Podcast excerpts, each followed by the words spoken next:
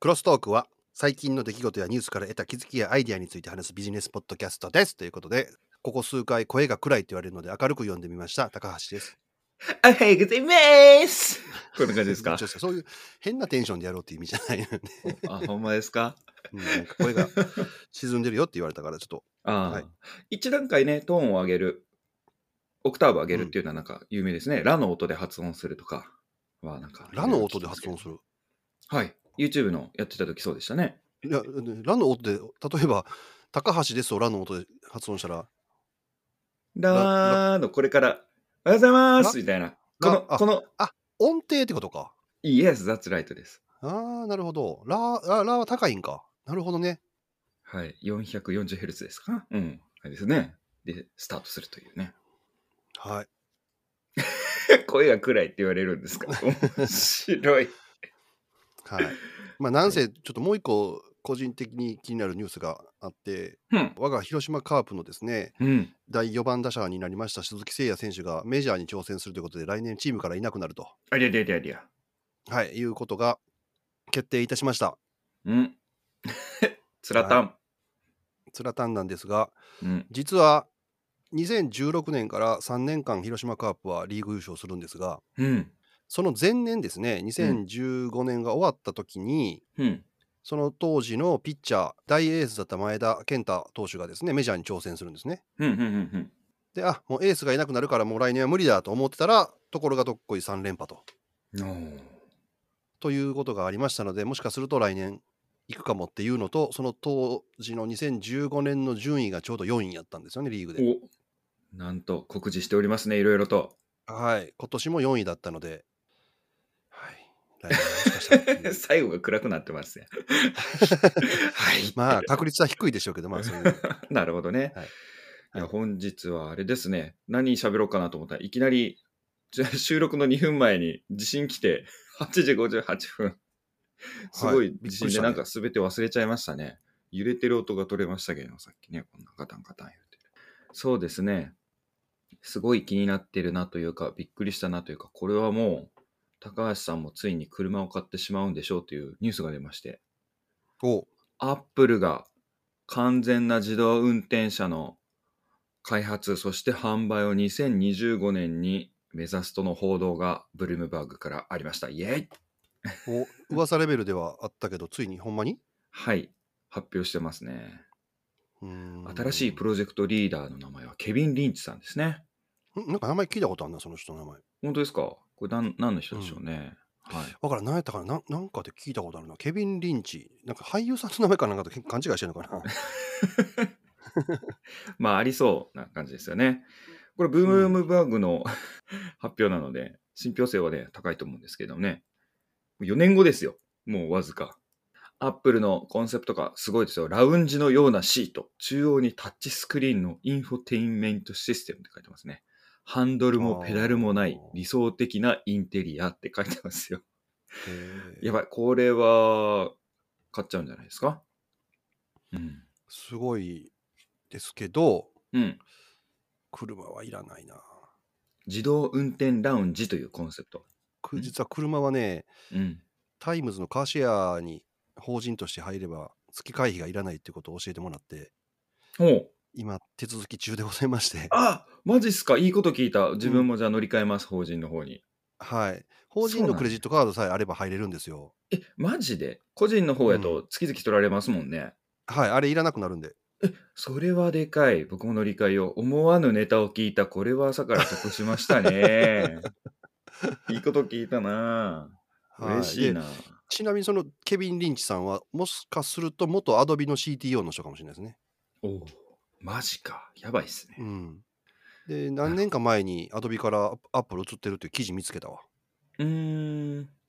うんなるほどね。ということで、ちょっと期待できるかもしれません。ついにね、車を買ったでっていう日がね、来るのかもしれないなと思ってワクワクしてお ります。菅です。はい。 25年期限でうん。ガソリン車とかが使えなくなっていくじゃないですか、どんどんどんどん。はいはいはいはい。今、ディーゼルの規制とかも入ってるけど。はいはい。 なので、2つあって、1つはですね、今、OPEC とかがもう、そんなんもうどうせ何十年かしたら石油使ってくれへんなねえたらもうあんまり作れへんって言ってて、だから今原油高止まりしてるという話らしいんですよ ね。いじけた。だって誰も使えよなんねやろっていうのと、あとアメリカのシェールオイルのうん投。資もそれでもう止まってるみたいなんですよ。あ、そうなんですか。うんこだれはってもう20年しか使われへんようになるのに、そんな安い投資じゃないじゃないですか、設備投資しようと思ったらあんな。うんうんうんうんうん、だからもうそんなんやったらあんまり投資もできへんし、この先もあんまないなっていうので、原油があんまり出てこなくて、しかもその需要が高いっていうので、高止まりしてると。うん。うんじゃあ今、いろんなエネルギーが高いっすね。うん、うん。で、あともう一個電気もはそ、んな安くないしな。うん。どうぞ。いわゆるスポーツカーって言われるやつですね、うんうんうんうん。ガソリン車の。うん。が、今年出るやつで最後ちゃうかって言われてるんですよね、も EV になっちゃうんですかう。そうそうそう、だからスカイライン GTR とかうん。がもあうら。今年モデル発表されて2000台かなんか作るので終わるんちゃうかっていう話ででももう一瞬で売り切れてるみたいですけどねうーん。まあそうでしょうね。うんなるほど。まあでも世界は変わっていくんですね EV にねいや、もう変わりますね、これね。完全変わりますね。2030年だってだいぶ変わってますね、じゃあね。うんやば。そうか。ガソリン車とか走らせてたよなっていうそのずっと前に言ってた馬と同じ扱いになるんですよ、うんほうんんうまんに、うんそうですね。ある決められたところだけ乗れるみたいな。うんクラシックな楽しみですね。うん、はい特別で。なるほどね。そのアマゾンなんですけどアマゾン、アップルあじゃあアップルやった間違え たアップルなんですけどいい っすよ。はい間違えた。アップルなんですけど、先週の回で iPhone13 から画面勝手に外すとタッチ ID 効かなくなるという、その野良の修はいは理い業者外しみたいな話があったんですけど、うんうん今週見つけたニュースはですね、なんとですね、うん自分でアップルあ製品修理できる時代が来るみたいなニュースがありまして、そうそう、セルフサービスリペアのね、発表してましたね。そうそうどっちやねんっていうね、させたいんかさせたないんか。 ただこれ、あの、ちゃんと分解とか、うんうん。技術的なことがちゃんとできる人向けということなんで誰でもができるっていう話じゃないのとあとは一応アメリカだけなんですよ今発表されてるの来年からやるってうん、うんうんうんうん他の地域での発表全くないので日本でできるかどうか分かんないんですがうん。アメリカの人が自分で修理したいっていうニーズが高いんかね、うん。ああ、ありますね。うんうん。うん DIY 的なものね。うんだから iFix とか流行りましたからね。うんうんでもアメリカ人って大体こう不器用なイメージやからさうんどうななんんでかしょう。潰してまいそうな人によ続出しそうな気するんだけどその修理やって てあのやり方が分からんとか難しすぎてこんなもんできるか言うて怒って余計に訴訟が増えるとかさなんかそんなることがうんうん普通にありそうな気がするねんけどな。大丈夫なんかな、あの人ら。あとはあれじゃないですか、その野良修理業者をあぶり出して、ちゃんと独立系の、その自分らの統制の効いた修理業者にするプログラムの大きな流れの一個にも位置するのかもしれないですね。まあまあね、それはうんそうなんでしょうけど、これはこれで大変そう。そのマニュアル作るのとかがもう、やらなあかんって考えたらめんどくさくてもう嫌になる俺。 うんあとは家電業界の一部大物が反対はしているんですけれども修理する権利っていうのの法制化っていう圧力が海外でアメリカであるみたいですねこれ、うんうんうんうん、デジタルミレニアム著作権法のうん適用除外を承認してるらしいのでこの修理っていうものに対して、うん。うん。うんまあ、ただ違法な修理制限の対処とかも必要みたいなのはありますねニュースに出てますね。うんその何でもかんでも権利、権利、権利、権利があって。はい。 なるほどね。まあでも日本は関係ないんですね、これね。今のところね、うん。今のところね。うん。そうか。じゃあそのうちあれかな。車も修理自分で修理できるんかな。あ、だってこれ Mac も修理できるって書いてるからさ、そのうち。ねアップル製品いろいろ修理できちゃうみたいな感じですかね。いやー、でも俺は多分無理やわ。もうプレイステーションのコントローラーでさえ ちゃんとできへん男やから。まあでもその自分で得て増えてをね、ちゃんとこう決めて、 あの、ね、集中するの大事ですからね。はい、うんはい。趣味じゃない限りね、そんなバラしたって何もいいことないです よ。もうね、昔と違って余計細かくなってますからね。うーこん。うん、なんか分解するときにこんなところに線はわしとくなやみたいな無理やりやったらねブチっていくとかうん素人さんがねこうとかいろいろありますからほんとすごいですよねよく考えてるわ組み立てはいでちょっとそれ関連になってくるんですけれどもはい。電気自動車って大きく3つのパーツに分かれるんですよね。うん。一つは、あの、一番重要な技術で電池、蓄電池の技術ですね。うん。で、もう一つが、モーターなんですよね。うん。うん。エンジン使わなくなっちゃうんで、ただタイヤのところにモーターがあるっていうだけじゃないですか。はい。で、え3つ目が、まあ、それらの統合した制御とかセキュリティも兼ねた、まあ、中央のね、演算の部分なんですけれども、はい。で、この技術のうちの一つにもう多分これは響いてくるっていうものをね、兄弟さんがですね、えーお見つけまして、うん。京都大学がですね、高温超電導線っていうね、ものの交流損失をですね、20分の1に低減したモーターっていうものを開発したんですけれども、ほう。え超電導って超低温でやるのに何高温で超電導はい。へーだから普通の温度でできるんじゃないですか、これ。はあ、すごい。それ自体がもうすでにすごいのに。いや、液体水素とか液体窒素などの比較的高い温度でって、これが高いそうです。液体水素でやっぱりやそのったり。絶対窒素で0度みたいなとこじゃないってとこですね。じゃあ、でも。はい。うーん。まあなんですが、これによって、簡単に言うと電気効率が良くなるというか、うんうんうんなんだエネルギー変換効率が良くなるのかな。うんうんうんう。んうんなので、めっちゃちっちゃい、コンパクトなのに大出力なモーターとかが作れるから、いよいよね、タイヤ、ホイールに埋めて走るとかもそうですけど、もっと大きなものですね、船とか、そういったものも含めて、より、ああ。うん、航空機もなるかもしれないですね。よより大きな出力が必要だった電動化とか、うん。これのあれか、回すのの逆に引くと、えーうん風力発電の方とかにも影響するのかな。ああ、ちょっと回るだけで電気がすごい作れると。そうそうそうそうそうそう。ーっんていうのを含めてですね、これはすごいもの、20分の1はすごいですね、損失をなくすっていうのはね。っていうものをさっ出しきた言っんたで、電力を作るって考えたら20倍になるってことでもね、ああ、そうですね。うんすごいね。ということなので、これはね、めちゃめちゃ素晴らしいものをね、京都大学さんはですね、発見しましたね。うーん。これもまあ基礎技術にはなるんでしょうけれども、うんまあ、この間のね、死んだふりの DNA、あれは何に役立つかわからんって本人も言ってまし たけど、これ誰が見ても役に立つか、方法がすぐ思いつくみたいなうんものをやってますね。うんもうやっぱりエンジン作るよりモーター作る方が圧倒的に簡単やから、だからうん。電気自動車っていろんなとこが参入してうんるけど、、うん。うん。でもとはいえやっぱりね人を殺してしまうかもしれへんようなものやからさ、うん、うん今までのそうっす車作りをちゃんとしてたところの 車に俺は乗りたいというかうん。頑張ってほしいなちょアップルねいいんやけどね怖いわなんかアップルの車っていうのはうん。うん。安全性をどうか担保するかっていったところですよね。ううんん。うんそうなんですよね。今までエンジンとかだと爆発するその、それをどうやって熱をうまく安全に使うかっていうノウハウがね、これまでの自動車、うんメーカーの蓄積があったから参入できなかったけど、結構ね、EV になってきてから参入多いですもんね。うんうんしかもその重さが全然ね違うから、そうですね。どこにレイアウトするかとかっていうのでなんか決まるみたいないろんなことがあるみたいだったけうど、んうんうん、モーターやったらねさっき言ったようにもうタイヤの中に埋め込んじゃったりできるわけですもんねちっちそゃうくして、そね、うそう、ほそう、ホイール部分のね、真ん中に軸があればいいだけなんで。あとはさっき言ってたような、その安全性のための、やっぱ制御とか、なんとかとか。まあ、ハードウェアのね、包みの部分は合成の担保とかより昔よりやりやすくなってるんで、空間が自由に使えるんでね、うんありますけれども。やっぱ自動運転とか、そういったところも含めて安全性の制御どうするかってなってくるのも大事ですが、うん、確かにね。いやー、これ楽しみやな、アップルまあ楽しみですね移動の定義が変わるのは本当楽しみですねうんって感じですね。はい。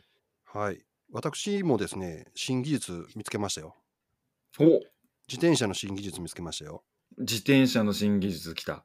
はいなんとですねタイヤのですね話、うんまあ、自転自転車じゃないさっき自動車のタイヤの話ありましたけど自転車のタイヤの中にですね電気とかのややこしい仕組みなしでもうバネですバ ネバネバネを埋め込ん埋め込むという言ったらいいんかなスポークとスポークの間にあーバネがはいはいはいあってでそれがおのおの乗り手の体重を利用して漕ぐのを楽にしてくれるという仕組みを考えたところがあるんですよ。ああ、今、ただの鉄鋼っていうか、あの、針金の線になってるみたいなとはいこ、ろがバネ化するって感じですか、そこじゃなくて、その、そのえスポークとスポークの間ですね、スポーにクバネがあるような感じ。ほーちょっと絵を見てみなわからんなので、タイヤと同じ向きというのかな。スポークとスポークの間間挟なむるようよになるなるなるうんなるなるなるなるあはははははへえでよく考えましたねここれも自分の体重乗り手の体重を地面に伝えるんやけど地面から反発する力とその乗り手の体重をうまくこれがバランスしてというかうまく使って前に進む力に変えてくれるというものになってるみたいなんですよ。これはでも見てみなわからんですねこの形そうですね、えー見てもらった方がいいんですけどこれでですねその電動とかでそのバッテリー積んでとかってやっぱ重なるじゃないですか自転車自体が。うんうんうんうんもちろんその電動を伝えるための機械もいるからいろいろ重なるんですけどこれ、バネだけなんでそんなに重たくまずないみたいなんですよ。うーんで、それでありながら、進む力をですね、結構もうね、30%ぐらいアシストするって書いてあるんで、やばなので、かなり楽になるみたいなんですよね。へえ賢いっすねこれもうスーパーホイールって書いてありますけれども、うんうん公式サイト395ユーロで予約ができるけど売り切れ中ほえ、はいまあ、作ったのはアイルランドの会社みたいなんですけど、うんうんうんうんこれは次の自転車の形を変えるんじゃないですか、これはこれでうー。ん、これ変えますね。多分2、3年後にツール・ド・フランスを走る自転車がこういうのを使ってくるような気がするんですよ。もうあれ F1 みたいなもんやかうら、んそういう技術多分、なるほどね。どんどんどんどん革新されていくんで。あこれ、後輪側についてるんですね、そして。はあ。そうですね。ね。動力側につけてますね。うんうんうん、うん。前につけてもこれあんまり見ないんちゃうかな。ね、前はついてないですね。うん。うん。いやこれめっちこゃいれいな。はすごい。まあちょっとね、タイヤ1本でこれ、値段が4万9500円とかって書いてたかな。4万9000円とかなんで、ちょっと高いんですけど。約400ユーロですね、こうれね。ん。うんなんですが、考え方としては面白い話やなと思って、これ。うんいやありそうでなかったですね。はい。よう考えたのこんなの。うんだから早く安くなって、こういう自転車を次買いたいな。これがついてるやつ。アップルの車の前に。あとはさっき言ってた安全性とかですね、合成とかなんかこう、問題があるかないかとか、うん。そこら辺でしょうね。まあまあでもそんな難しい技術じゃないから、ヨーロッパの方で出てるから安全性高そうですけどね。あそこうるさいからな、うんいろいろ検査が。うんはい某チャイ国から出る偽物で過去合成が足りないみたいなやつで 走ってたらっ てなってバケってなられてみんな事故るみたいな、バネがビヨンビヨンと飛び出すとかね。危ねえなるほどねありそうそんなのかぶせてきましたかじゃあちょっとね話題を変えましょうかね、はうい。ん、購入のネタにしようかな。購入のネタで気になってるというか、まあちょっとこれも2つの違いが出るなっていう感じなんですけども、はい。 Hulu がオンラインショップを開店しましたということです。おお。あこれもちろんあネのット日フリッ本ク、スやってなかったそれ言おうと思ってたんですけれども、まずあのこのうん Hulu っていうのは日本の Hulu は全く別物に今なってるので、日本の Hulu は別なんですが、はい。実はね、そう、Netflix が夏にショッピングサイトをオープンして、いろいろなうんグッズを買えるようになってたんですよね。コンテンツっていうか番組のグッズを買えるようになってまして。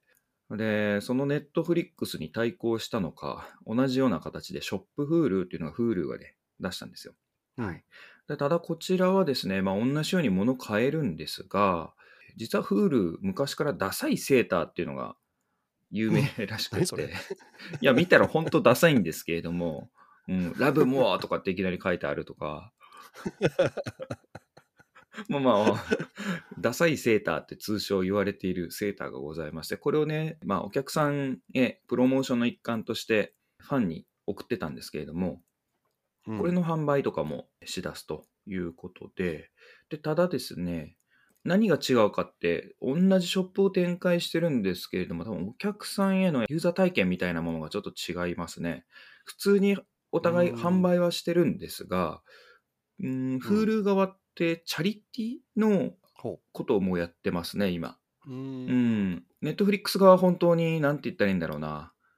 このコンセプトの新しいグッズ、このコンテンツの新しいグッズみたいなやつをローンチすうる、んうんうんあの前もってこう発表していって、こんな感じだよ、はい、販売スタートみたいな感じなんですが、こっち側の方はそういうショップ体験だけでなくて、そっちのなんかこう、プロモーションの強さよりも、うん、チャリティーに寄付みたいなところを前面に押した販売の方法をグッズしてるものがありますね。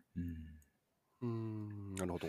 まあ、だからこういうところの設計の違いがやっぱ客層の違いとかちゃんと読んでやってるのか、まあ、ただ単になんかショップ開きました、物販売始めましたみたいなものじゃないですね。あと売り方もやっぱりネットフリックスとかうまいっすね、この。うん、で、Hulu で売ってるのもやっぱかっこいいっすけどね。オリジナルコンテンツ多いから、その関連グッズとかって売れそうですもんね。そうですね。Hulu の方は全くこのオリジナルコンテンツ見てて、わかんないですね。日本の Hulu と違うから、本当にわかんないですね、これ。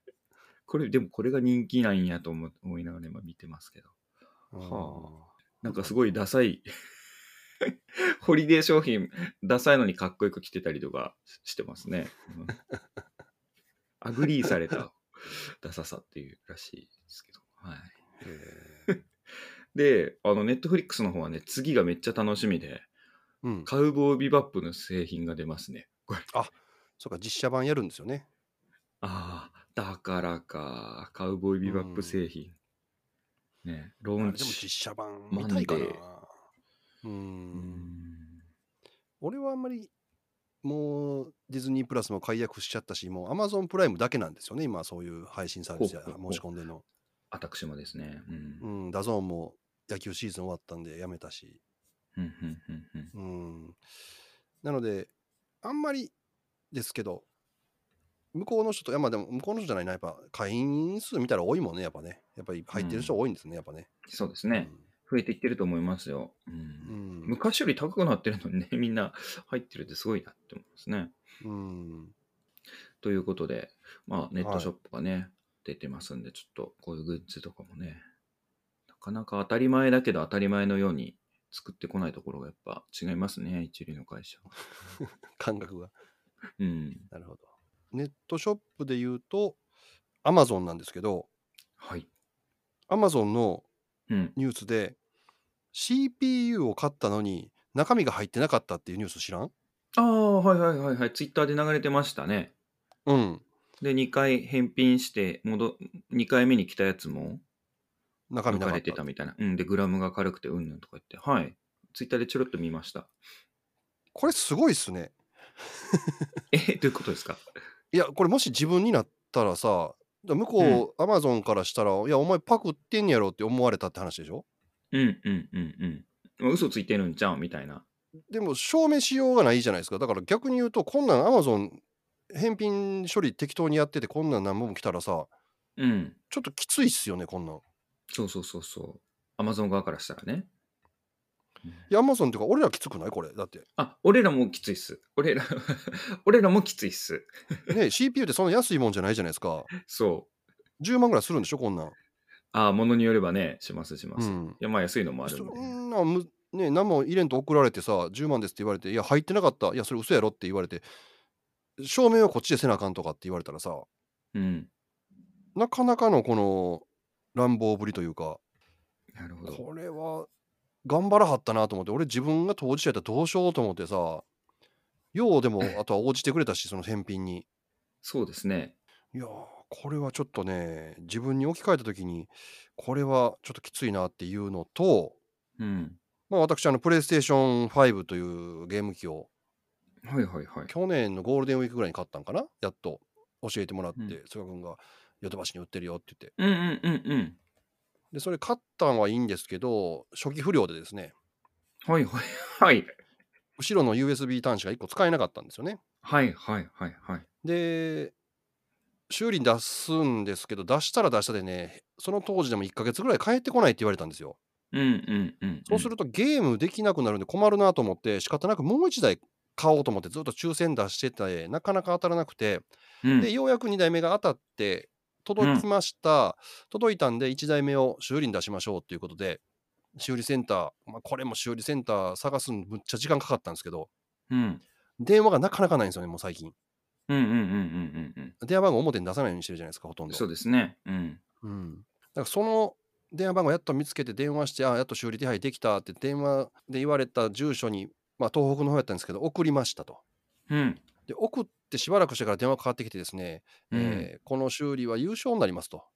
ほいやいやいや、発売して1年経ってない商品やで、う。うん。そうですね。なんで、優勝なんですか、ユーザー席に席がありますと、過失がありますという話だったんですか今、結論はそういうことなんですけど、うん。まあ、こっちにもね、ちょっと落ち度があるんですよ。その購入証明とかがどっか行ってしまっててですね、あら。なかったんですよ。あ、それは言われますね。うん。うんまあ、ただ1年経ってないんやから直してくれるかなと思ったら、いや、優勝になります、もうそれこれ以上対応しませんで、また電話の対応、むちゃくちゃ悪くてですね、腹立って途中で。うん。電話かけるの自体も有料なんですよね、30秒で、何本かかりますみたいな。ああ、ほいほいほいほい。 でもう途中で俺腹立ってきて、もうこれ、こっちでお金かけて払ってんのに、お前、何も対応せんってどういうことやねんみたいな言うたら、そういうう決まりになっておりますので、もうこういう無駄なお電話されて、無駄なお金払われるのもあの無駄と思いますので、みたいに言われてさ、ひでえー、何こいつと思って。え。引きが強いな。むっちゃ腹立ってうん当てるな。はでもうええわ、言うて、もう返してくれ。だって優勝2万4000円って言われましたから、い。おお、買うのと一緒ですね。いや、買う、はまあ、そうですね。半半額以上額払うみみたいなもんじゃないですか。たいな。うん。それでも結局返してもらったんですけどね、もううん引き取って。うん。うん。まあそういあう対応うん。されたらもうどうしようもなくて、まあまあ、俺もうこれから一生あのソニーの製品は買わないと決めましたんで、 心に。急に、急に来ましはたいか。なので、皆さんあの、これをお聞きの皆さんも、できるだけソニーの製品買わないようにしてください。もうムカつ くから。じゃあ、アップルがプレイステーション出すまで待つしかないですね、次ね。そうですね、プレイステーションだけはしゃあないね、また。買う ね。えささすがに XBOX 買うわけにいかんしな。いや そうですね。うん、あだかららそこうういなんですか。うマニュアル的な対応されてとかってやられるともう困るしだからこそアマゾンがよくこれで返金したなっていうのを俺はちょっと感慨深く見 守ってたわけですよこの話。うんうんうん。そう大いう体こでとがも自ア分にあったんで。アマゾン側もがサプライヤーに負担持たせてるケースが多いみたいですけどね。そういう契約になってるっていう、合意してる。ああ場所貸してるだけやからあとはお前らっていう話やね。はい。とか、えっと、アマゾンが仕入れて売ってるやつに対してもそうなってたりとか、契約のもののによりますけれども、なんかなってるみたいですよ。ディスプレイメーカーさんに聞きました。L なんとか。か社さんに聞きました。お あまおそうなんやプ。ライムセールで安くなってましたね、みたいな。あれもなんか勝手にどうのこうのみたいな感じを言われてたような気がする。へえ。 うん。それひどいんドですッグよモとか引っかかったらやばいやん。アマゾンひどいんですよ、みたいなね。うん、言ってましたけどね。まあ、まあ、詳しくね、その、なんだろう、契約書見たわけじゃないから、本当にどういう、あれに立て付けになってるかわからないんですけれども、なんか思ってるよりも強引な感じの商売みたいですね。うーん。アメリカなんかやったらもう返品ねすぐできるからうん、うん、日本とまた違う感じでどんどん返品だからブラックマンデーとか、うんうん。ああいうんうん。う時ってお店に返品の列ができるっつもんねうーん。ああ、それに対応する話になってんのかな。アマゾンセラーセントラル側から、ホリデーセールの期間に入る、要は11月の後ろの方からの返品の受付期間がめっちゃ長くて、1月末ぐらいまで受け付けるみたいな風にあー変わりましたんで、みたいな一方的な連絡来てたな。うんアップルもだって返品期間長なるでしょ今通常2週間が多分1ヶ月ぐらいになるんちゃうかなえ、なんすかそれ。やばいやん。買いすぎたわ。戻すわ。みたいな感じなんですか。みたいななんかもう文化が店員さんもこれとこれどう違うのって説明してって言うと、い や買って使ってみたらええやんってもう家やって返したらええやんって言うらしいんで だかへえ。そうなんですね。らそういう文化なんですよねだからもうん、うん、うん、うう、ん。うん、よく聞くじゃないですか、そのカメラとか買ってさ、旅行行って返すとかさ、うん、うん、うん、うん。新品を。まあ、それは、うんうんそれでなんか壊してもうて返品したらもちろん金は返してくれないんでしょうけど、うん普通に使う分には普通に返せんねんな。うんそういう文化やからこれもちゃんとしてるけど、日本そうじゃないやんか。まあそうそういうのないですね、うん。ない逆にじゃん。うん、ちょっとでも傷があったらとかね、新品のなんかありがたみがすげえ高いというか、価値が高いというか、そうですね。ちなみに話戻戻しますけど、え、購入した証明がないっていうのは、2代目はどうしてるんですか ?2 代目もないんですかあ2代目は持ってますよ。ちゃんんと2代目はもう保証書とかもちゃんと、あ、これ置いとかなって言って、気ぃつけてあ置いてますそうなんですね、うんそ。それを添付しては送らなかったんですか。それはだって、あの型番とかも違っちゃってるから、今はもう型番変わったでしょ。ああ、パーツ変えたバージョンか。そうなんですよ。もう出回ってるんや。うんなるほどね。ううーんん。そらあかんわダメなで。す。はい。なるほど。残念ですね。はい。まあ、そういったところでしょうか。あとはなんかネタあるかな。Amazon ネタ話そうかな。うん。 Amazon あと気になってるものがあって、ちょっとはい買おうかどうかは別なんですけど、Amazon エコーショー、あのうんテレビモニター付き、はい。第3世代のエコーショー10っていうやつがですね、会話モードっていうのがつくらしいんですよ。ほいほい。コンバージョンモードっていうのがあるって発表されてて、アレクサっていうウェイクワードを言わずに、バーチャルアシスタントと会話することができるらしいんですよね。 ほこれちょっと体験してみたいなと思ってう。はいますねお。ー気になってる。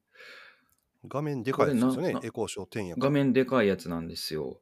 うん。うーんどどうなんだろうな。だからこのデバイスに新機能を展開するってことは、他ので対応しないから、まあ、カメラ使ってとかも可能性あるのかな。でも、それだと、 あエコーショーの前に立たないといけないのみたいなことだし、どう反応して、どういう会話するのか、おうーん、っていうね、ちょっとアレクサの使い方もね、あんまり変わってないんでね。まあ、 最初に出てきたと時のあの使い方が めちゃめちゃ便利で、インパクトあったんで、それ以来はあんま変わってないですけ変わど。ってないですね。うん、うち Wi-Fi の環境変わってからテレビとかつけへんようになったけどね。あら、そうなんですね。うん。また設定し直さなあかんねんけなんででしょうねど、めんどくさくて、もうん。あれもね、ちょっとネットワークちょっとわからないところありますよね。う。うん不。備があるというか、自分はもう本当音楽、天気予報、時間、タイマー、あとね、そういうテレビ、照明とかのオンオフうんぐらいに使ってますけど、俺もそんなもんですね。あと、まあでもたま便に利役にです立つね。のがう、んパッと見たときに、あ今日お荷物が届きますっていうの分かるぐらいかな。あはい、リング光ってるとかね、うんはいはい、お知らせありますとかね。あと、うちの奥さんが結構ね、あの、うんアップルのちっちゃいスピーカはいはいはい。ー、あれで音楽よく聴いてますね。こっちの方が音がいいっつってう。んうんうーん、なるほどね。家電と連携したスマートスピーカー、まだ使ったことない人めっちゃ多いですからね。多分、使い道分からんでしょうし、まあ、使ってる俺らがこんなもんやねんから、別にいらんってなんのが普通やんね。 ああ、そうっすか。めちゃめちゃ便利で、僕もう実家戻った時とかめっちゃ不便と思いますけどね。まずリモコン探すとかナンセンスが人生の無駄みたいな。はいはい時はい、はい。間ね、無駄じゃないですか。うん、し確かにね。音量のね、調整とかも含めていろいろできるでしょ。あとあの、照明とか、布団入ってね、あ、もうこれ手で消さなあかんのあかれい、がスめんイどくさいッチまでいかないかい。 で、冬とかなんでね、もう寒いのに、ああ出ーたくないとかってあるじゃないですか。うんうんうん。ねえでこう消したところからベッドまで行くのにね明かりをどう確保するかとかそんなことも全く考えなくていいじゃないですかこう寝たまんまね、あ消してみたいなとか明るさ何パーにしてみたいなうん読書して、うんでタイマーとかね入れといてあもう30分経ったからってね全然便利なのにとまあぜひねまあ使ったことない方は、ね、導入してほしいですよねまあ、安一い、回使ってみたら、俺でも、小、移行小10じゃなくて5でいいと思うんですよね、ちっちゃいやつでいいと思うんですけど。うんまあうんエコーショーとかだと画面付きとかでまたあのお値段投資変わってくるんで、ミニとか安いやつだったあらそっかそっ数か千円ですよね。うんうんうん。一番安いやつやね。あとはあれか、それに対応した照明、フィリップスとか、あそうああいうやつのちょっと導入の必要がありますが、ちょっと一回試してもらえるとね、便利さが分かって、分かりますね、これは。はい。私は。じゃあ、今週は、ははい。この辺で終わりたいと思います。今週もお聞きいただきましてありがとうございましうんあたりがとう。ございました。それでは、良い1週間になりますように。 「